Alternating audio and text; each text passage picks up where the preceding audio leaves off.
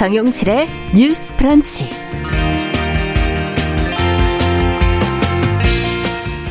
안녕하십니까 정용실입니다. 미얀마 군경의 무차별적인 총격으로 인한 희생자가 지금 늘고 있고요. 이 가운데 어린이들이 포함된 것으로 알려지고 있어서 국제사회 우려가 커지고 있습니다. 아, 최근에 우리나라와 미국을 비롯한 12개국의 합참의장이 미얀마 군부 유혈 진압을 규탄하는 성명을 내기도 했는데요. 자, 갈수록 그래도 심각해지고 있는 이 미얀마의 상황, 국제사회가 도대체 어떻게 도와야 할지 같이 고민해 보도록 하겠습니다.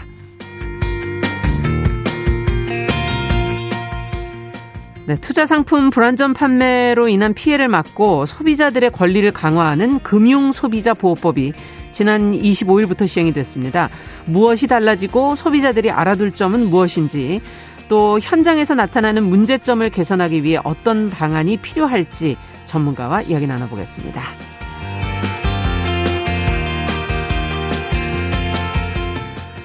네, 누구나 냉장고에 꼭 하나씩 갖춰놓는 소스로는 케찹, 마요네즈 이게 있죠. 케찹과 마요네즈에 대해서 우리가 몰랐던 사실 그리고 다양한 응용법 오늘 건강한 식탁에서 준비해놓고 있습니다. 기대해 주십시오.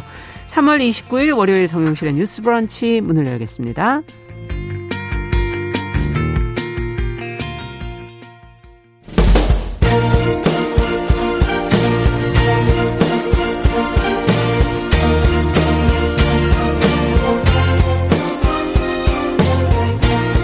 여성의 감수성으로 세상을 봅니다. KBS 일라디오 정용실의 뉴스 브런치. 여러분의 의견을 기다립니다. 문자는 샵 9730으로 보내주세요. 짧은 문자 50원, 긴 문자 100원이 부과됩니다. KBS 모바일 콩, 유튜브를 통해서도 무료로 참여하실 수 있습니다. 네, 정영실의 뉴스 브런치 듣고 계십니다. 어, 항상 어, 방송에 미리 들어오셔서 인사 건네주시는 분들 오늘도 역시 많으신데요. 3617번님, 오연주님, 김진아님, 유성환님, 이병도님, 남기숙님, 아카세이즈님 예, 쭉 들어와 주셨고요. 그리고 유튜브로도 어, 770분이 넘는 분들이 좀 들어와 주셨습니다. 감사합니다. 지금 이 시간에 속보가 지금 먼저 들어왔는데요. 부산광역시, 울산광역시, 양산시, 창원시, 김해시, 밀양시, 함안군, 통영시, 거제시, 고성군 지역에 황사 경보가 지금 발효될 예정입니다. 어, 이 황사가 경보가 발효되면 어, 황사가 들어오지 못하도록 창문을 닫으셔야 되고요. 가급적 외출을 피하고 외출 시에는 긴 소매 옷을 입고 안경이나 마스크를 쓰면서 귀가 후에는 손발을 깨끗이 어, 씻으시고 양치질을 하시면 좋겠습니다. 자, 저희는 그러면 어, 뉴스픽으로 시작을 하겠습니다. 더 공감 여성정연구소의 송문희 박사님 안녕하세요. 네, 안녕하세요. 전혜연 사평론가 안녕하십니까? 네, 안녕하세요. 자, 오늘 뭐 여러 가지 뉴스들이 있는데 그 중에서도 어, 미얀마 얘기를 좀 시작을 해보죠. 어, 지금 군경의 무차별 총격으로 희생된 시민들이 점점 숫자가 늘고 있는데 어린이들이 지금 많이 포함이 되면서 어, 국제사회 분노가 좀 커지고 있습니다. 어, 정말 화만 내고 있어야 되는 거냐, 뭘 도와야 하느냐 하는 그런 목소리도 지금 나오고 있고요. 전혜연 평론가께서 지금까지 나온 내용 좀 정리해 주시면 같이 한번 고민해 보죠. 예, 미얀마 시민들이 그 군부 구테타와 관련해서 규탄하는 시위를 열었었는데요. 네. 이 과정에서 군경의 총격이 너무 과하다라는 국제사회 비판이 잇따르고 있습니다. 네.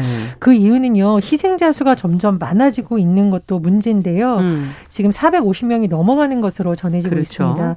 특히 희생된 시민 가운데 이른바 무장을 하지 않은 민간인, 그리고 시위대라고도 볼 수 없는 지나가던 시민들이 무차별 총격에 아, 예. 피해를 입고 있다라는 보도나 영상이 지금 해외 곳곳에서 전해지고 있습니다. 네. 어, 행인들, 그러니까 지나가던 사람이죠. 심지어 오토바이를 향해서 무차별 총격이 가해지는 것이고, 음. 아, 정말 가슴 아픈 소식은 어린 아이들도 지금 희생되는 것으로 전해지고 사진들이 있습니다. 많이 보도가 되고 있어요. 예, 예. 지금 다섯 살 아이가 총에 맞아 숨졌다라는 보도가 나오고 있고요.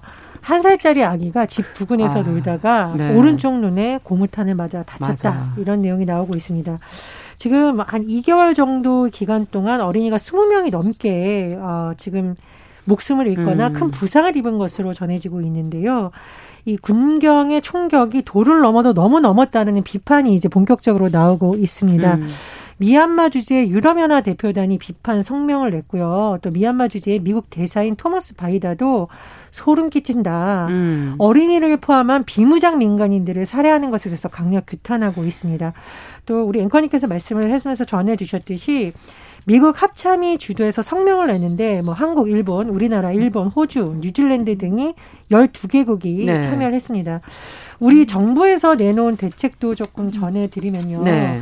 어, 우리나라 같은 경우에는 미얀마에 음. 대한 군용 물자 수출이라던가 음. 군 장교나 경찰 교육 훈련을 중단했고요.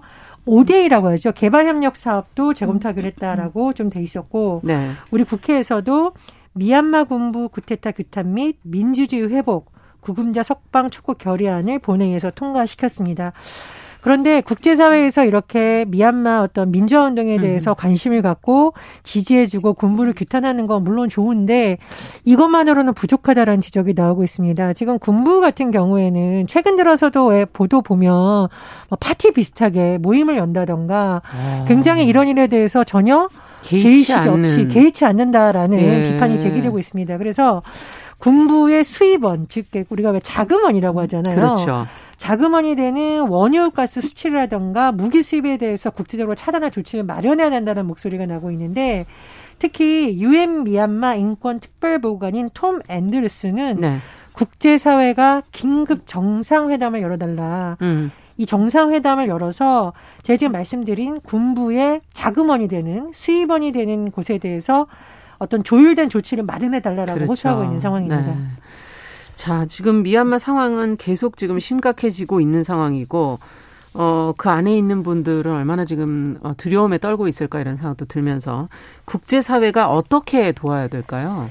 아이, 사실 이게 국제 정치라는 게 참 이 말로는 규탄을 하지만 예. 다른 나라에 어떻게 개입하는 게 실제로 쉽지가 않거든요. 예, 내정 간섭으로 보여질 수가 있고 그럼에도 불구하고 지금 어린 아이들조차 어, 지금 죽어 나가고 있는 이런 음. 상황이기 때문에 국제사회가 손을 놓고 있을 수는 없다. 그렇죠. 근데 지금 미얀마 문제를 풀 수 있는 유일한 방법은 제가 볼 때는 실효성 있는 방법은 유엔이 움직여서 음. 유엔군 차원에서 투입이 된다든지 이렇게 돼야 되는데 이것조차 현실적으로 많이 힘들다 현실적으로 왜 왜냐하면 유엔의 상임 그 유엔 안보리 상임 이사국이 다섯 나라가 있어요. 네. 미국, 영, 미국, 중국, 러시아, 영국, 프랑스가 있는데 여기서 러시아와 중국이 비토권을 행사할 수 있기 음. 때문에 실제로 유엔군 정부의 개입이 어려울 것이다. 이렇게 음. 관측이 되는데 그 3월 20 7일이 그 미얀마의 군의 날이었거든요. 네. 이 군의 날이라는 게 사실은 미얀마 역사를 보면은 영국 지배를 받다가 또 일본을 축출해내는 이런 과정에서 그렇죠. 일본군의 이제 저항을 시작했던 날을 군의 날로 시작을 했는데 요날 여덟 개국의 외교 사, 사절단을 초청을 했어요. 여기 온 나라가 누구냐?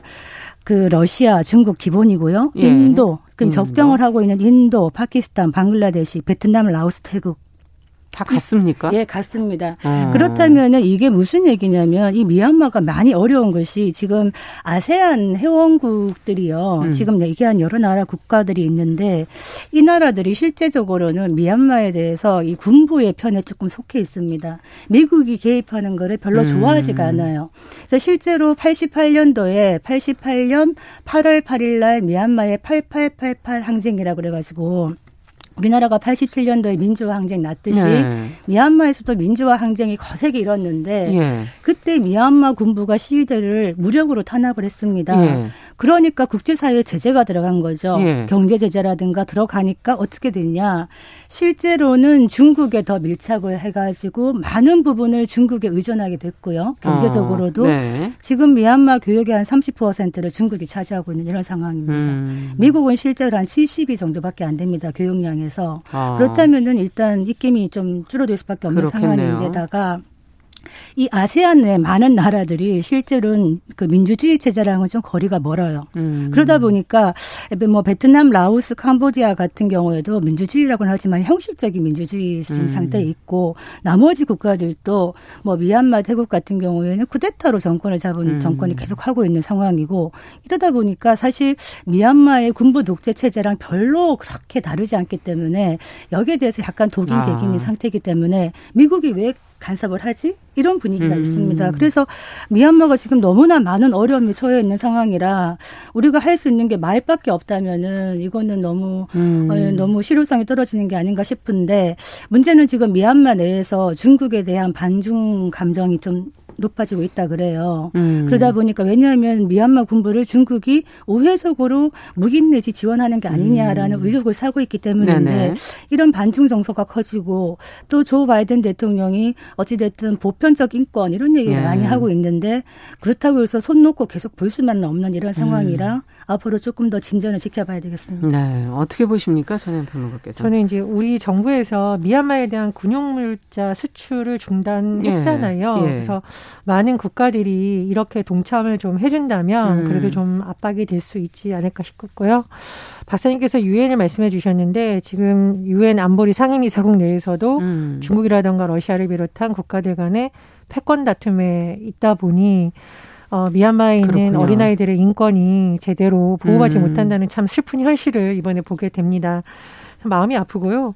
지금 오늘 일부 언론에서 보면 어, 우리나라와 연관된 기업들 중에 일부가 아마 그 군과 관련 기업 뭐 군부와의 협력 사업을 하고 있다라는 음. 비판이 좀 늘고 있는데 이런 기업들에서도 좀 내부에서 검토를 통해서 구체적인 조치를 함으로써 최소한 어린아이들이 사망한 이상은 음. 우리가 자시하지 않겠다라는 신호를 좀 보내줘야 된다고 생각을 합니다. 그리고 음. 어, 유엔의 개입이 가장 효과적이긴 한데 사실 비정부 기구 같은 경우에는 뭐 진보 진영, 뭐 보수 진영, 무슨 국가로부터 조금 자유롭잖아요. 그래서 네. 지금 어, 국제구호 개발의 NGO 중에 세이브 더 칠드런이 성명을 냈어요. 음. 그래서 특정 국가가 개입하는 것을 경계한다면 최소한 아이들을 위해서 뭐 세이브 더 칠드런이라든가 음. 국경 없는 의사회 이런 것을 통해서 최소한 음. 인도적으로 사망자와 부상자에 대한 인도적 조치라도 해야 되는 것이 아닌가. 그리고 그 부분에서부터 국제사회가 힘을 모아서 음. 한발 나아가야 되는 것이 아닌가.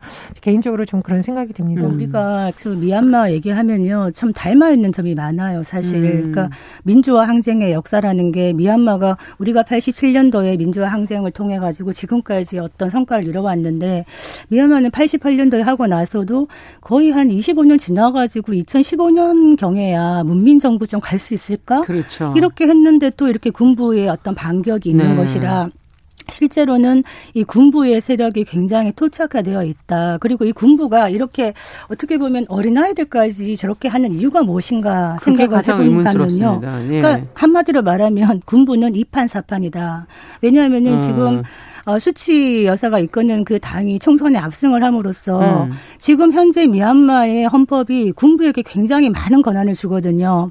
이를테면은 수치 여사가 어, 대통령이 될 수 없었던 이유가 배우자나 자녀가 외국 국적자면 아. 정통 부통령이 될 수 없고 아. 그런 것 때문에 한계를 딱 줬고요. 국회의원의 25%를 군부가 가져갑니다. 아. 그리고 실제로 군대와 경찰을 군 통수권자가 지휘를 합니다. 네. 이런 상황에서 모든 걸 장악하고 있는 군부가 뭘 또 장악하고 있냐면 모든 부를 또 장악하고 있어요. 여러 아. 기업들의 개입을 네. 해가지고 부패의 고리에도 되고 있고 그러면 헌법이 개정이 되면은 자기들 국민들이 숙청이 될 수도 있고 기득권을 빼앗길 수가 있기 때문에 군부는 격렬하게 지금 저항을 하는 겁니다. 거군요. 그렇기 음. 때문에 이거를 국제사회가 중국이 묵인하고 있는 이런 상황 그리고 러시아도 적극적으로 묵인하고 있는 상황에서 네. 미국이 동맹국들을 힘을 합쳐서 미얀마에 개입한다는 것이 현실적으로는 많이 어렵다 이런 음. 부분에서 아쉬움이 있는데 미얀마 같은 경우에는요, 한국이 6.25 전쟁으로 진짜 힘든 시기에 우리가 왜 안남살이라고 하죠. 예. 그 살을 수년 동안 원조했습니다. 음. 그 60년대에는 미얀마가 잘 살았어요. 음. 잘 살았는데 지금 많이 극빈국으로 전락한 이유가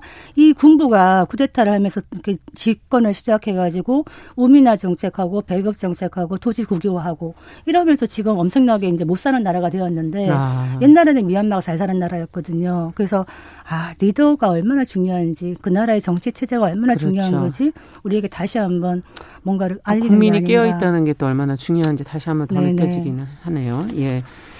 자, 앞으로 미얀마 문제도 저희가 관심을 좀 가지고 어, 계속 좀 지켜보겠습니다. 성인애님께서는 어떻게 그렇게 소중한 생명을 마구 살해를 하는지 의문이다. 이렇게 적어주시기도 했고요. 예. 자, 다음 뉴스로 저희가 또 가보겠습니다. 어, 양육비 이행 관련 소식도 저희가 챙겨서 지금 전하는 소식 중에 하나인데, 어, 이혼한 배우자가 양육비를 한 달만 안 줘도 지금 감치 신청을 할 수 있도록 하는 방안이 추진된다는 보도가 나왔어요. 관련 내용 송 박사님께서 정리해 주시면 어떤 변화가 있는 건지 한번 저희가 살펴보죠. 우리가 양육비 지급 참 우리 방송 때 기회가 될 때마다 네. 얘기를 했는데 뭐 늦지만은 하나씩 하나씩 뭔가가 좀 나아지고 있다 이런 생각이 드는데요. 예. 그 여성가족부에서 양육비를 지급하지 않는 부모, 엄마가 될 수도 있고 아빠가 될 수도 있죠. 그렇죠. 보통은 지금은 좀 아빠가 많은 상황입니다만은 이 감치 신청을 할 수 있는 기간이 기존에는 90일이었는데요. 이거를 30일로 줄이는 방안을 아. 지금 논의하고 있습니다. 3개월에서 그러니까 한 달로 그렇죠. 줄이는 거군요. 많이 줄어드는 거죠. 그러네요. 감치 신청을 하는 것 자체에도 시간이 많이 걸렸잖아요. 예. 근데 이제 한 달 돈 안 주면 바로 감치 신청을 할 수가 있고 감치 신청이라는 것을 조금 더 설명을 해 주시죠. 그러니까 말하자면 예. 이거는 법원이 음. 그 채무자가 이행을 하지 않을 때 법원이 구속을 하는 거예요. 아. 그래서 이제 말하자면은 집어넣는 것인데 네. 문제는 이 감치 명령을 받기까지도 시간이 걸려요. 예. 법원의 감치 명령을 그러고 나서 또 1년 이내 내에 양육비를 지급하지 않는 채무자들이 아. 또 많죠. 예. 그러면 이런 사람들은 1년 이하의 징역이나 천만 원 이하의 음. 벌금이 부과될 수도 있다. 그리고 또 중요한 게 뭐냐면 기존에는 그러면 이 양육비를 고의적으로 주지 않는 이 부분의 입증 책임을 누가 갖고 있느냐. 네네.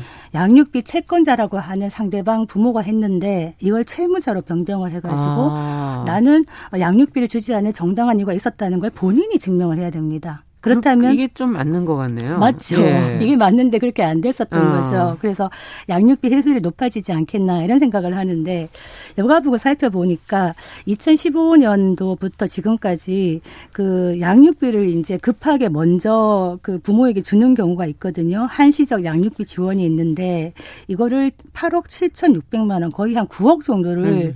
지원을 했어요. 네. 그리고 나서는 그 양육비를 주지 않는 상대방 부모에게 회수를 해야 되거든요. 그렇죠. 구상권을 청구해서. 네. 근데 실제로 받은 거는 2천만 원. 그러면 2.3%밖에 돌려받지 아니, 못해. 9억을 지원했는데 네. 2천만 원만 그 돈을 돌아왔다. 받아야 되는 돈인데 못 받고 있는 아. 거예요. 그러면 어떻게 할 거냐? 앞으로는 정부가 이제 법을 좀 개정해가지고 양육비 채무자의 운전면허를 정지한다거나 네. 출국 금지한다거나 신상 공개한다거나 뭐 이렇게 하겠다 이렇게 얘기를 하고 아. 있는 상황입니다. 네. 자, 지금 이 양육비 이행률이라는 것이 얼마나 지금 뭐 어, 높지 않은지를 좀 느껴볼 수 간접적으로 느껴볼 수 있는 그런 얘기인 것 같은데요. 이를 위해서 이제 제도 개선 지금 꾸준히 이루어지고 지금 이제 변화가 조금씩 일어나고 있는데 이번 방안에 어, 평가를 좀 해주시면서 좀 부족한 부분이 있다면 어떤 걸 더 신경 써야 된다고 생각하시는지까지 좀 들어보겠습니다. 그 양육비 관련한 법률은 지난해 한번 개정이 됐습니다. 그래서 네. 말씀해주신 그 양육비 채무 이행하지 않았을 경우에 음. 올해부터 출국 금지, 신상 공개 형사처벌이 이미 가능해졌어요. 이제 네. 7월부터 됩니다. 그래서 그 부분은 한 단계 좀 발전한 것 같고 이번에도 보면은 아까 말씀해 주셨듯이 채권자 채무자의 관계를 그동안 잘못 적용한 것이 아니냐는 비판을 받아들여서 일부 개정하려는 노력도 의미가 있다라고 네. 보는데요. 다만 이 감치라는 것이 법원에서 어 감치해도 돼라고 보통 인용을 해준다고 그러거든요. 음. 한 5년 정도 통계를 보니까 법원에서 감치 명령 인용한 경우가 35% 정도밖에 안 된다고 합니다. 그러니까 예. 이제 양육비 이행 관리원을 통해서 2015년부터 쭉 진행된 사항을 좀 본 건데 35%만 그래 감치 명령 해도 된다요. 음. 그런데 실제로 감치가 됐느냐? 실제로 감치된 건 10%밖에 안 된다. 왜냐하면 그 중에서도 돈을 안 주고 잠적해 버리는 경우. 아. 이런 경우 어떻게 하냐는 거죠. 그래서 지금 해외사를 좀 살펴봤는데요. 네. 외국 같은 경우에는 이렇게 복잡하게 가지 않는다고 해요. 그러면요? 우리나라 같은 경우에는 법원에 가야 되고 뭐 소송도 해야 되고 그러다 보니까 가뜩이나 이 아이를 혼자 양육하는 음. 엄마 혹은 아빠가 고통을 겪고 있는 데서 이게 몇 개월 걸리고 또 말씀드렸듯이 감시명령 내려져요. 잠적해버려요. 그럼 방법이 없는 거잖아요. 예. 근데 외국 같은 경우에는 이런 복잡한 소송을 거치지 않고 그냥 행정 절차로 바로 아. 강력하게 해버린다고 합니다. 네. 예를 들면 미국 같은 경우에는 최소 2,500달러 연체하면 여권이 정지돼 버리고 네. 지명 수배를 하기도 하고요. 음. 호주는요 출국 금지 명령을 발부하는 경우도 있습니다. 음. 프랑스는 연체 신고가 접수되는 것만으로도 최소 양육비를 선지급하도록 일단 아이들이 피해를 보지 않도록. 그렇죠. 그래서 제가 지금 언론 보도를 봤는데 우리나라는 이 양육비 문제를 너무 사적인 채무 관계, 엄마 음. 아빠 간의 채무 관계로 보는 관점이 강하다. 그러나 아. 외국은 그게 중요한 것이 아니라 아이가 더 중요한 그렇죠. 거죠. 아이들의 권리, 음. 아이들의 생존권 차원에서 이 문제를 접근한다는 겁니다. 음. 그래서 우리도 지금 한 단계 한 단계 나아가고 있지만 이 문제에 대한 좀 패러다임을 바꿔서 이런 식으로 더 쉽고 편하고 아이들의 인권을 우선하는 방안으로 나아갔으면 어떨까 그런 생각이 듭니다. 그러네요. 그 우리가 양육비 있잖아요. 실제로 소송해가지고 받는 게 참 힘듭니다. 음. 이거 왜 그렇게 하냐면 아까 말했듯이 이 소송이 소장이 송달이 되려면은 채무자가 있어야 되는데 주소를 변경을 자꾸 아. 하는 거예요. 그러면 몇 년이 걸릴 수도 있어요. 음. 그렇게 가서 했는데 감치 결정이 나도 또 불응하는 경우도 있고 제대로 안 된다. 음. 그러면 최근에 기사를 봤는데 14년 동안 이거를 소송을 했는데 24만 원을 받았다. 양육비. 이렇다면은 이거는 그 기간 동안 14년 동안 아이는 어떻게 키웠나. 크는 거죠. 예. 그래서 이 양육비 미지급이라는 게 자녀의 생존권을 위협하는 살인행위와 같다 이런 얘기를 왜 하냐면 부부가 사실 헤어지고 이혼하는 경우는 요즘 증가하고 있습니다만 음. 부부는 헤어져도 아이에 대한 부모의 어떤 의무는 계속되는 것이거든요. 그렇죠. 만 19세까지는 적어도 예. 그렇다면 양육비를 제대로 줘야 되는데 상대방이 어떻게 생각을 하냐면 이 양육비를 주면은 그 아이가 쓰지, 쓴다는 생각을 잘 하지 않고 그 상대방이 쓴다는 생각을 하는 거예요. 상대방이 어디다 쓰겠습니까? 잘못된 생각이죠. 그래서 내 아이를 예. 기르는 데 쓰는 돈이기 때문에 그런 발상부터 좀 바꿔야 되고 그러네요. 아까 얘기했듯이 정부가 사실 뭐 구상권 하는 게 많이 한계가 있잖아요. 음. 그렇다면은 지금 좀 적극적으로 정부가 미리 좀 돈을 지급하고 이 구상권을 청구할 수 있는 거는 정부가 능력이 됩니다. 국세청이라든가 얼마든지 많은 정보를 갖고 있기 때문에 뭐 세금 세금을 압류하는 방식, 체납 세금을 아. 압류하는 방식으로 해서 그 채무자의 모든 재산 정보라든가 보험금까지 음. 다 조사할 수가 있거든요. 그렇죠. 의지만 있으면 할 수 있다. 음. 사실 이런 부분은 문재인 대통령의 공약 중에 하나였습니다. 네. 국가가 대지급하는 거. 음. 이거 지금 법안 발의가 20대 국회에서도 됐다가 그냥 폐기가 됐거든요. 지금 21대 국회 또 막 여러 건이 올라오고 있는데 이번에는 좀 제대로 한번 법을 만들어 봤으면 어떻겠는가 이 예. 생각이 듭니다. 다른 것보다 빠른 시간 안에 돼야지 이제 아이가 시간이 없기 때문에 잘하죠. 네, 네 잘하기 때문에 네. 어, 앞으로도 좀 계속 좀 개선됐으면 좋겠네요. 지켜보겠습니다. 어, 끝으로 4월부터 백신 휴가 도입된다 그러는데 어 모두에게 적용되는 건 아니라 그러는 것 같고요. 지금 요 내용 전혜연 평론가께서 좀 정리해 주시겠어요? 이게 참 휴가가 도입되긴 도입되는데요. 음. 권고 사항입니다. 그러니까 강제로 법적으로 예를 들면 우리가 출산 휴가 같은 경우는 무조건 주는 쪽으로 법적으로 막 네네. 보완이 많이 되어 있는데 그건 아니고 활성화 방안 권고 차원에서 나온 내용입니다. 네. 이러려면 이제 백신 휴가가 백신 접종을 받고 이상 반응이 나타난 휴가를 신청한 접종자를 대상으로 하고요. 의사 소견서 같은 거 없이 접종자의 음. 신청만으로 가능하겠다라는 겁니다. 이상 반응이 있어야 된다는 얘기네요. 그렇죠. 예, 예. 네. 근데 다만 이상 반응이 있는지 의사 소견서 떼어라 이러지 않고 어 뭐 제가 많이 통증이 있어요. 뭐 열이 음. 납니다라고 한다는 건데 보통 이상 반응이 10시간에서 12시간 이내에 나타나고 48시간 이내에 회복된다라는 지금 분석이 나오고 있거든요. 네. 그래서 하루나 이틀 정도를 쓰는 방안이 지금 검토되고 음. 있습니다. 어, 되도록이면 유급휴가 또는 병가. 그러니까 사람들이 어, 내 휴가 그럼 이틀이나 써야 돼? 아, 그냥 안 당할래. 이럴 아, 수가 있잖아요. 예. 그러니까 정부의 취지는 이제 좀 더 백신 접종을 활성화하고 그렇죠. 또 부작용이 있을 경우에 충분히 시기하고 취지는 좋죠. 그런데 문제는 뭐냐면 이게 공공 분야가 아닌 민간까지 확대가 돼야지 실효성이 있는데 음. 민간에 의해서 지금 어떻게 강제로 할 수 있는 법안이라던가 강제로 하기가 좀 어려운 상황이라는 겁니다. 그래서 음. 이런 부분은 앞으로 좀 보완해야 될 점이라고 지적이 나오고 있습니다. 네. 음, 실제로 저기 예. 이게 개인차가 크겠습니다만 백신 접종을 하고 많이 아픈 사람도 있더라고요. 그렇다면 은 이런 분들은 사실 직장을 가도 제대로 근무하기 어렵거든요. 음. 그래서 예, 그리고 그렇게 다다 보면은 어 백신 맞는 거 너무 힘들지 않을까 해서 백신을 또 기피할 수도 있기 네. 때문에 지금 전 국민 면역 빨리 되려면은 백신을 다 빨리 그렇죠. 빨리 맞아야 되는데 네. 백신의 안전성에 대한 가짜 뉴스도 있고 막 이런 상황에서 아프기까지 하다 이러니까 음. 또 망설이는 분들이 있는데 백신 휴가를 권고적인 뭐 사항으로 갑니다면은 사업주가 거부해도 제재할 수가 없죠. 그렇지만은 기업들이나 이런 좀 어, 사업주들이 적극적으로 동참을 음. 해가지고 일본 같은 경우에는 백신에 대해서 그러니까 기업주들이 백신 접종하면은 인센티브를 주는 기업들도 늘어나고 아. 있거든요. 그래서 한국도 결국에는 기업들이 좀 자발적으로 이런 부분에 동참을 해주는 방법밖에 없지 않겠나 이런 음. 생각이 들고요.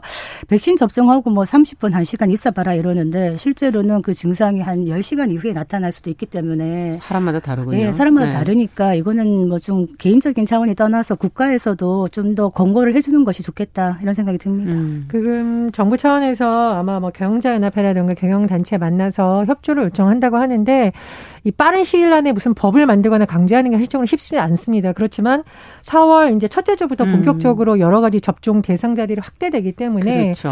기업에서도 좀 이런 것을 전향적으로 검토를 해야 백신 네. 접종이 더 활발해질 거라고 보고요.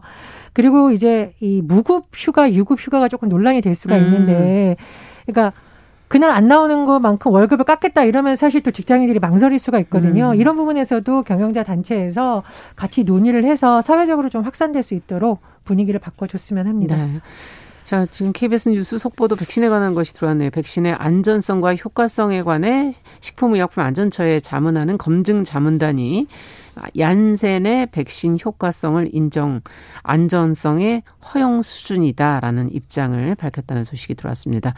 어, 말씀해 주신 것은 코로나19 백신의 이상 반응과 관련해서 예, 예방 접종 후에 통증이 발생할 시에는 깨끗한 마른 수건으로 냉찜질을 하시고 예방 접종 후 미열이 어, 발생할 시에는 충분한 수분 섭취 및 휴식을 권장하고요. 해열 진통제를 복용해도 또 2일 이상의 발열 몸살 두통이 지속되면 의사를 의사의 진료를 받아야 되고요. 예방 접종 후 급속한 기운 저하, 다른 이상 증상 발생할 때도 반드시 의사의 진료를 받아야 된다는 거 저희가 다시 한번 당부 말씀드립니다. 자, 뉴스픽 얘기하다 보니 시간이 많이 갔네요. 전혜연 평론가, 더공감 여성정치연구소 송문희 박사 두 분 수고하셨습니다. 감사합니다. 감사합니다. 뉴스 브런치 듣고 계신 지금 시각 10시 32분 향해 가고 있고요. 라디오 정보센터 뉴스 듣고 오겠습니다. 어제 코로나19 신규 확진자는 384명으로 엿새 만에 다시 300명대를 기록했습니다. 국내 발생 370명, 해외 유입 14명입니다. 문재인 대통령은 오늘 청와대에서 부동산 부패 근절을 위한 긴급 반부패 정책협의회를 주재합니다. 서울시장 보궐선거에 출마한 민주당 박영선, 국민의힘 오세훈 후보가 오늘 저녁 TV토론에서 처음 맞붙습니다. LH 직원 투기 파문과 집값 추이 등 부동산 문제가 쟁점이 될 것으로 보입니다.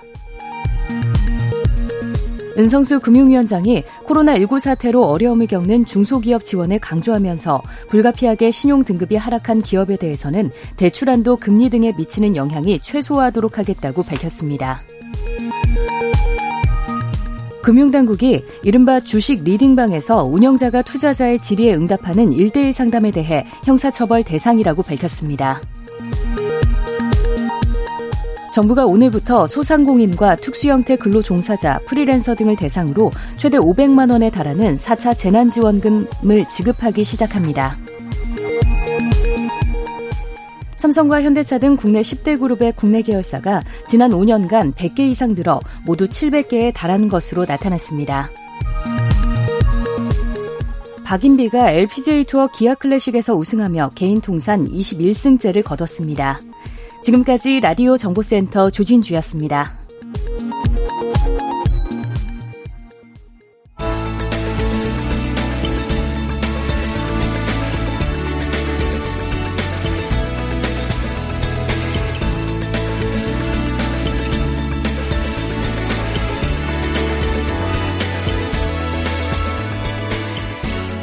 세상을 보는 따뜻한 시선.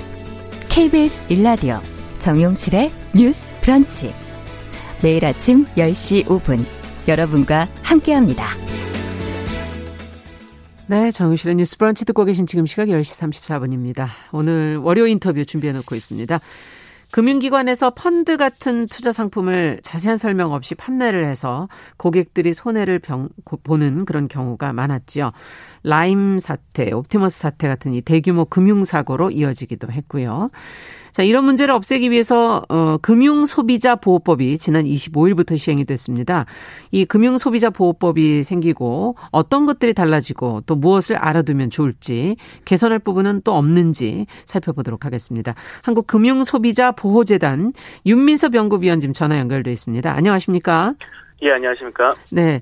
먼저 지금 뭐 얼마 안 됐기 때문에 금융소비자보호법 어떤 내용이고 왜 제정이 됐는지부터 좀 설명을 해 주시겠어요? 예, 과거 키코 사태뿐만 아니라 최근에 DLF 사건이나 라임 옵티머스 사태 등에서 금융상품 판매 과정에서 설명을 잘 안 하는 등과 같은 불안전 판매로 인해서 문제가 계속 발생했었습니다. 네. 그 때문에 금융소비자 보호를 위한 법률이 그 필요하다는 이야기가 제기됐고 그랬죠. 예, 2012년도 19대 19대 국회에서 제정안이 첫 발의된 이후에 작년 3월 24일에 국회를 통과했습니다. 네. 그리고 이제 말씀하셨던 대로 지난주 목요일에 이제 시행이 되었는데 예. 금융소비자보호법은 금융상품 판매 과정에 대해서 통합적으로 규율하고 있어서 펀드 같은 금융 투자 상품에만 적용되던 적합성, 적절성 원칙 등과 같은 판매 규제가 네. 이제 모든 금융 상품으로 확대 적용됩니다. 아. 뿐만 아니라 이제 보험이나 대출 등에서만 적용되고 있던 청약 철회가 이제 확대 적용되고 예. 유업계약 해지권이라든지 자유 자료 요구권, 그다음에 소송 중지 제도와 같은 제도, 새로운 제도가 신설되었습니다. 음. 자, 그렇다면 금융기관 모두가 적용이 되나요? 아, 현재로는 좀 아쉽게도 예. 지금 뭐 시골 같은 데서는 이제 우체국 등의 금융 서비스를 이용하시는 분들이 상당히 많은 것으로 알고 있는데 예. 현재 법률상으로는 금융위가 소관하고 있는 일반적으로 흔히 알려진 금융회사, 은행이나 증권회사, 보험회사 같은 경우에만 그 금융소비자보호법이 적용되고요. 예. 우체국이나 교원공제 같은 경우에 적용되지 않습니다. 아. 근데 다만 이제 현재 관련 부처가 협의를 진행 중이기 때문에 향후에는 이제 적용 대상이 확대될 것으로 예상이 됩니다. 네, 지금 이제 시작이니까 조금 어, 더 확대될 수도 있다는 지금 입장이신데요. 자, 용어들이 좀 어려워서 좀 더 쉽게 풀어주셨으면 좋겠고, 어, 어떻게 변화되는 건지, 자, 만약에 펀드 상품에 가입한다고 지금 설정을 해놓고 한번 얘기를 좀 해봐 주시죠. 어떤 변화가 있는지. 예, 그 지금 뭐 몇, 언론이나 좀 금융사에서는 금융상품 계약 과정에서 많이 달라진다고 하는데 예. 말씀하셨던 펀드에서는 크게 달라지는 점은 없, 거의 없다고 할 수 있습니다. 어. 예, 다만 이제 대출이나 보험에서도 적합성이나 적정성 원칙, 즉그 이 상, 금융상품이 고객한테 금융소비자에게 적합한지를 따져야 되는 절차가 이제 확대 적용되다 보니까 네. 대출이나 보험 계약 시에도 자산 현황이나 음. 아니면 금융 상품에 대한 이해도들을 평가하는 제도 등이 절차가 신설됩니다. 네. 때문에 이제 시간이 더 소요되는 거죠. 그렇군요. 적합성은 누가 판단을 하게 되는 건가요? 아 적합성은 이제 그 금융회사가 금융 소비자에게 자산 예 맞습니다. 네 그러면은 앞서 청약 철회 펀드 상품 원래 청약이 철회가 되지 않나요? 청약 철회가 되지 않습니다. 투자 상품이기라서 아. 청약 철회가 되지 않았습니다. 예. 그것은 변화돼 청약 철회되면 어떻게 되는 건가요? 변화가? 아 이제 모든 상품 같은 경우에 청약 철회가 적용되는 것은 아니고요. 음. 그 금융 펀드 같은 경우는 청약 철회가 고난도 금융 상품이라고 해서 네. 손실의 범위가 20%를 넘어서거나 음. 넘어서고 그 금융 상품의 거래 구조가 복잡한 경우, 네. 소비자가 이해하기 어려운 경우에만 이제 청약 철회가 되는데 펀드에서는 네. 그런 경우에는 이제 펀드 가입한 후에 7일 이 정도 이내에 청약 철회를 할 수 있습니다. 아, 7일 너무 기간이 짧군요. 어떻게 예, 보면. 예, 그렇습니다. 예, 자료 요구권이라는 것은 이 펀드가 어떻게 운영이 되는지에 대한 자료를 보여달라는 건가요? 그건 아닙니다. 이게 여기서 말하는 자료 요구권이라는 것은 네. 그 금융소비법에서 자료 요구권은 이제 어 사실 피해를 입은 금융소비자가 분쟁 조정이나 소송을 진행하는 경우에 금융소비자가 계약 과정에서 있었던 일을 모두 다 기억하는 건 사실상 불가능합니다. 음. 그리고 계약하는 과정에서 자기의 녹취록이나 그런 것도 녹취록과 같은 계약서 등을 확인하는 것도 상당히 어려웠습니다. 네. 그래서 부, 그 분쟁이나 소송 과정에서도 정보 비대칭이 존재했던 그렇죠. 건데, 예 그런 문제를 해소하기 위해서 도입된 것이 자료 요구권입니다. 아, 자신의 예, 그래서, 자료를 확인할 수 있게. 예 그렇습니다. 그래서 네. 금융소비자가 분쟁 조정이나 소송이 목적인 경우에는 금융 계약 과정에 관련된 금융회사의 자료를 요구할 수가 있게 되는 것입니다. 네. 앞서 불안전 판매 그동안에 계속 그 소비자 관련 문제에서 많이 문제가 됐던 부분인데요. 이렇게 위법한 경우에는 계약 해지가 가능해지는 겁니까? 예, 그것이 이번에 좀 신설된 건데요. 그 과거 민 예, 일반적인 민법에서는 그 계약 과정에서 경미한 위법 사항이 있다고 하는 경우에는 계약을 일방적으로 해지할 수가 없었습니다. 네. 그 때문에 그 과거 금융소비자는 금융소비자가 어 계약 과정에 문제가 좀 있는 것 같습니다라고 인정이 되더라도 네. 계약을 일방적으로 해지할 수가 없었습니다. 아. 그래서 이런 문제를 해소하기 위해서 네. 위법한 사항이 있었다. 그렇다면 금융소비자가 금융회사에 대해서 나 해제해달라. 금융상품은 더 이상 해달, 해제해달라라고 요구할 수 있는 것입니다. 아, 그러면 그 위법한 사항이 경미하더라도 예, 그렇습니다. 상관없는 거군요. 예. 네, 그 변화가 크네요. 자, 근데 위법 계약 해지권을 행사했을 때 투자 상품의 경우는 투자 손실 보상이 안 되고 어, 대출이자와 수수료도 소비자가 못 돌려받는다고 하는데 이건 어떻게 되는 겁니까? 아, 예. 위법 계약 해지권은 사실상 계약의 해지 권한만을 금융 소비자에게 주는 것이라서 네. 더 이상 개, 그 금융 상품과 금융 회사와 계약을 유지하지 않겠다라는 효력, 효력만 있습니다. 예. 근데 이제 다만 그 금융 소비자가 위법 계약 해지권을 행사했을 때 금융 회사가 그 계약을 해지해 준다. 그 네. 얘기는 네. 무슨 얘기냐면 금융회사가 판매 과정에서 위법성이 있었다라고 하는 것입니다. 네. 그렇기 때문에 금융 소비자는 그 위법 계약 해지권을 행사한 다음에 손해배상 청구하는 것이 보다 용이해지죠. 음. 이미 금융회사가 위법 자기네들 판매 과정에서 위법을 위법 인정한 거니까. 있었다. 예, 그렇습니다. 손해배상을 청구할 수 있다. 예, 그렇습니다. 그렇군요. 예. 예. 자, 보험 얘기도 잠깐 나왔고 앞서 대출도 이제 그런데 포함된다 이렇게 얘기를 해 주셨는데 보험은 약관을 너무 두꺼워서 서로가 다 읽기가 어렵고 이해하기도 어렵고 뭐 알아들으셨냐 그럼 그냥 그렇다 그러면서 사인하게 되는 거 아닌가요? 어 사실상 판매자의 책임이 없음을 증명하는 그냥 용도로만 이 약관이 쓰이고 있는 거 아닌가 하는 생각도 드는데 이건 어떻게 보십니까? 아, 예, 맞습니다. 사실 그동안 금융회사들이 금융상품을 판매하는 데 집중을 하다 보니까 그냥 형, 그 금융상품에 대한 설명을 형식적으로 했던 점이 상당히 많습니다.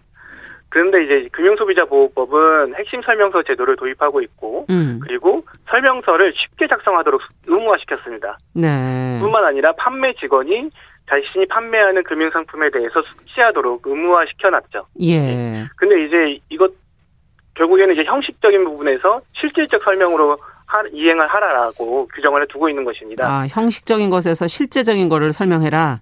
예, 예. 그 그렇습니다. 내용을 잘 하셔야지 실제적인 걸 설명할 수 있겠네요. 예, 예. 예. 근데, 근데 이제 물론 금융 소비자가 바쁘다는 이유로 그냥 음. 대충 대충 듣고 음. 예, 예 그러면은 기존과 마찬가지로 되게 형식적으로 이루어질 가능성은 아직도 남아 있죠. 남아 있는 거고요. 예. 사실은 판매자도 사실 직접 그걸 운영하는 건 아니기 때문에 운영사는 따로 있고 판매 은행이나 이런 창구들은 또 따로 있고 그러다 보니까 그 내용을 제대로 모르는 경우도 있고 소비자는 또 한 단계 더 건너 있기 때문에 아 그렇다면 설명을 들을 때 반드시 체크해야 될 건 뭘까요? 아 이제 금융 소비자도 말씀하셨던 데와 같이 스스로 이제 좀 주의를 기울여야 되는데 네. 가장 중요한 거는 과연 이 금융 상품을 내가 나한테 필요한 필요한 것인가라는 음. 점과 그 다음에 설명을 들으면서 어 그렇다면 자신에게 불리한 게 무엇인지를 꼼꼼하게 물어보는 습관을 가져야 될 것 같습니다. 네. 야, 그리고 만약에 예. 금융상품 계약 전후에 네. 주변 사람과 전문가에 대해서 금융상품에 대해서 자, 좀 많이 이야기를 많이 해보는 것도 좋을 것 같고요. 전문가에게 문의를 좀 해봐라. 예. 그리고 네. 특히 올해 9월부터 금융상품 자문업이라는 것이 이제 도입이 되는데 자문업 그 예. 그 네. 자문업을 활용하는 것도 좋은 방법이라 생각합니다. 아, 그렇군요. 새로 생기는 분야가 있군요. 자, 그러면 어 이제 법이 시행이 되면 창구에서 아무래도 시간은 좀 더 걸릴 것 같은데 지금 벌써 어 시간이 오래 걸릴 거라는 불만이 지금 나오고 있거든요. 어떻게 보십니까? 어 사실 그 금융계약 체결 시간이 증가하는 이유는 그동안 형식적인 사인을 했던 것보다는 금융 소비자가 얼마나 잘 이해했는지를 기준으로 하고 있기 때문인데 네. 결국에 이것은 비정상이었던 관행을 정상화하는 방향입니다. 네. 그렇기 때문에 이제 그것을 반드시 나쁘다라고만 볼 수 없죠. 근데 음. 이제 금융 소비자 입장에서는 뭐 바쁜 와중에 시간이 길어지면 불편함도 그렇죠. 느낄, 수 있습니다. 근데 이제 다만 이제 금융 소비자 입장에서도 자신의 권리를 지키기 위해, 위한 것이기 때문에 음. 필요한 시간이다라고 얘기할 그 인식을 해야 되고요. 네. 물론 이제 금융상품 판매 과정에서도 좀 효율성을 높이는 방법 필요하긴 합니다. 네, 이게 창구가 좀 다르면 좋겠어요. 이런 어, 예. 금융 상품을 직접 판매하는 창구와 그냥 간단한 업무를 보는 창구가 좀 분리돼 있으면 더 좋지 않을까 하는 생각도 들고 금융기관이 이렇게 철회나 해지가 쉬워지면 손실이나 부담이 커지고 이게 다시 또 소비자에게 돌아오지는 않을까요? 어떻게 보십니까? 아, 금융상품의 철회나 해지로 인해서 네. 금융회사에게 발생하는 손실은 거의 없습니다. 왜냐하면 철이, 철회를 하거나 해지를 예. 했을 때 발생하는 실비, 예를 들면 대출을 일주일 후에 철회를 했을 때 그러면 일주일간에 발생하는 이자나 담보 설정 비용 등은 금융 소비자가 부담을 하도록 되어 있거든요. 네. 그렇기 때문에 철회나 해지로 인해서 어 금융회사의 부담이 증가한다는 것은 좀 빈약한 우려고요. 예. 그리고 결국 소비자가 부담을 오히려, 받는군요. 예. 근데 오히려 그 금속법을 잘 준수하게 되면 음. 금융회사 같은 경우는 불안전 판매가 감소하게 됩니다. 그렇군요. 그러면 결국에 법무 비용 나중에 될 나중에 지급해야 될 법무 비용이나 대응 비용이 또 감소하게 되고요. 음. 그리고 적합성 적격성 원칙에 따라서 네. 그걸 잘 준수하게 되면 금융회사가 이제 그 손실을 입을 가능성도 감소하게 됩니다. 네. 대출을 해주고 못 돌려받을 그렇죠. 가능성도 줄어들게 됩니다. 길게 봐서는 손해가 없다. 결국에, 이런 네, 말씀이시네요. 길게 봐서는 결국에 금융회사의 이익으로 작용할 가능성이 가장 큽니다. 네, 말씀 잘 들었습니다. 감사합니다. 예, 감사합니다. 네, 월요 인터뷰 금융소비자보호법에 관한 내용 한국금융소비자보호재단의 윤민섭 연구위원과 살펴봤습니다.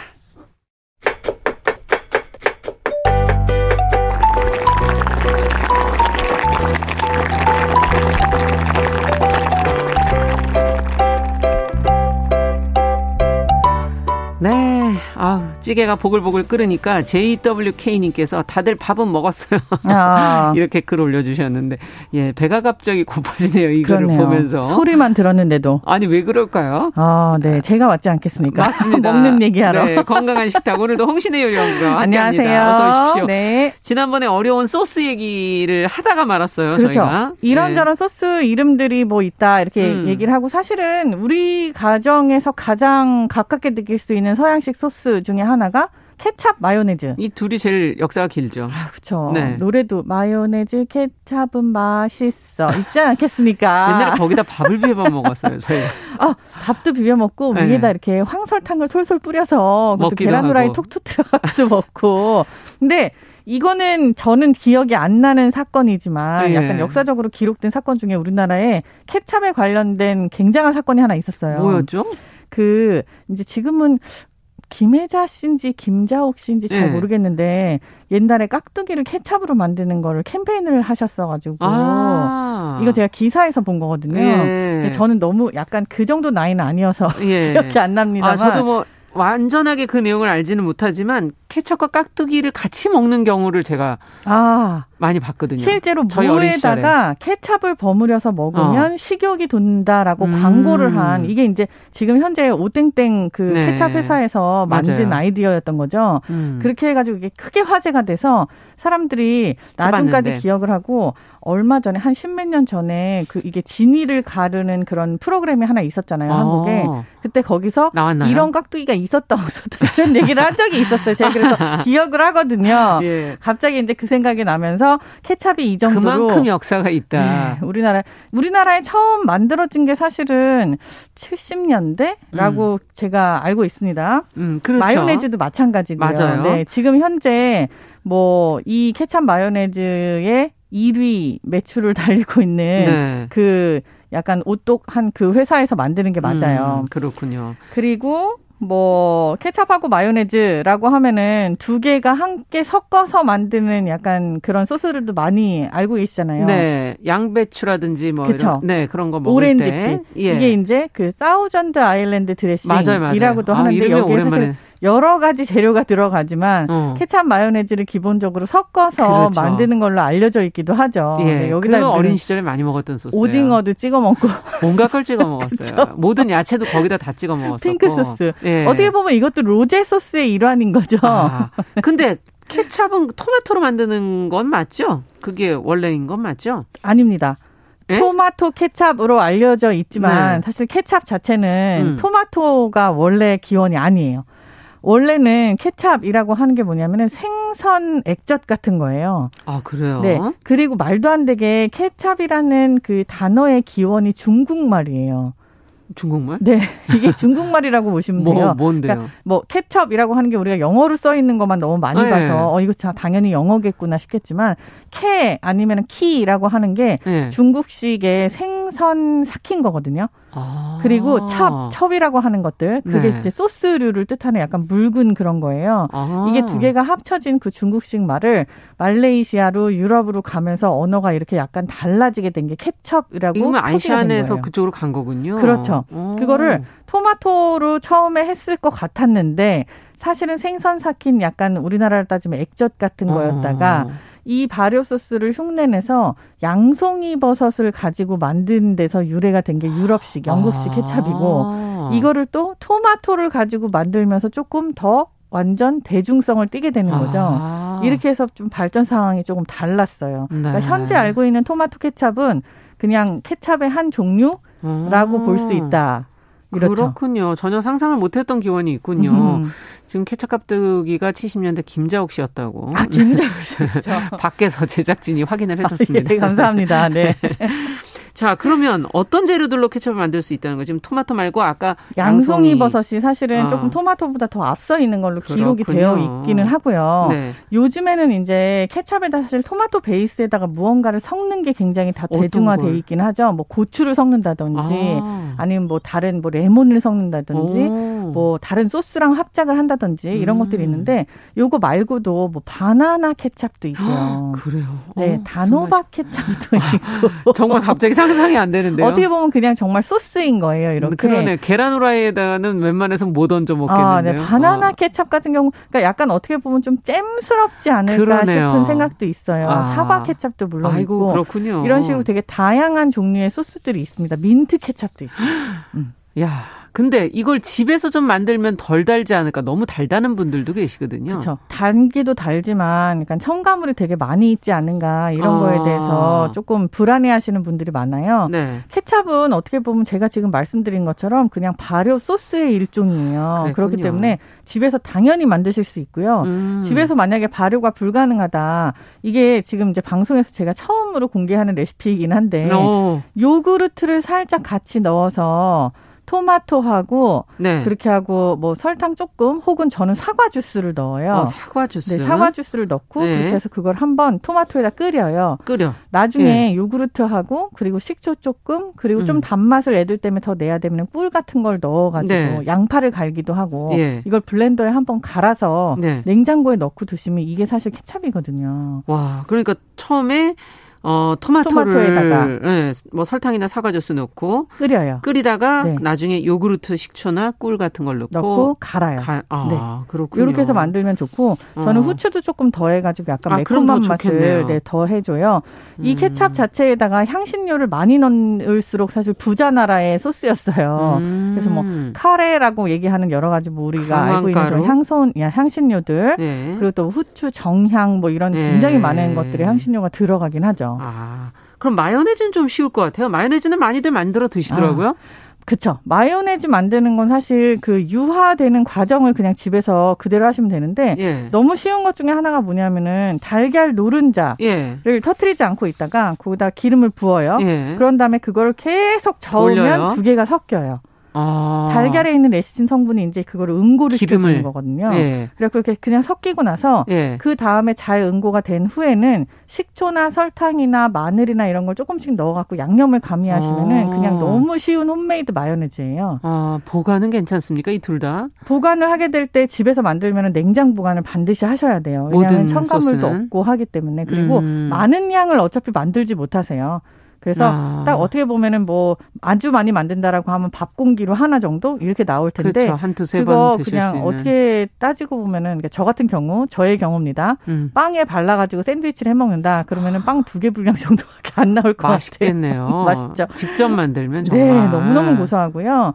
이게 실제로 알고 있는 그 마요네즈의 음. 맛보다도 실제로 집에서 만들었을 때 그 고소한 풍미하고 향은요 생각지도 못하게 너무 향긋해요. 기름은 뭘 써야 돼요? 올리브 오일 제일 좋습니다. 아. 네, 참기름 안 되고요. 예. 올리브 오일. 아, 그러면 아주 향이 좋겠네요. 향이 아주 좋죠. 네, 특히 마요네즈 근데 좀 살이 찌지 않을까? 지금 들어간 재료만 봐도 노른자에다가 아. 계란에 아니 그 기름에다가 그래서 걱정하시면서 그 광고할 때도 항상 거기에 뭔가 그 느끼한 느낌이 없는 제목들이 아. 붙어 있잖아요. 살이 찌는 거에 관한 건 조금 다른 문제인 것 같아요. 음. 이게 이제 뭐 요즘에 키토식을 하시는 분들도 많으시고 음. 그리고 뭐 채식을 하시는 분들도 많으시고 그렇죠. 비건 마요네즈도 물론 나옵니다. 예. 근데 좋은 기름을 먹는 거는 오히려 약간 건강에 도움이 된다고 알고 있어서 네. 마요네즈도 이런 질문이 제일 많아요. 보관을 그럼 어떻게 해야 되냐. 어.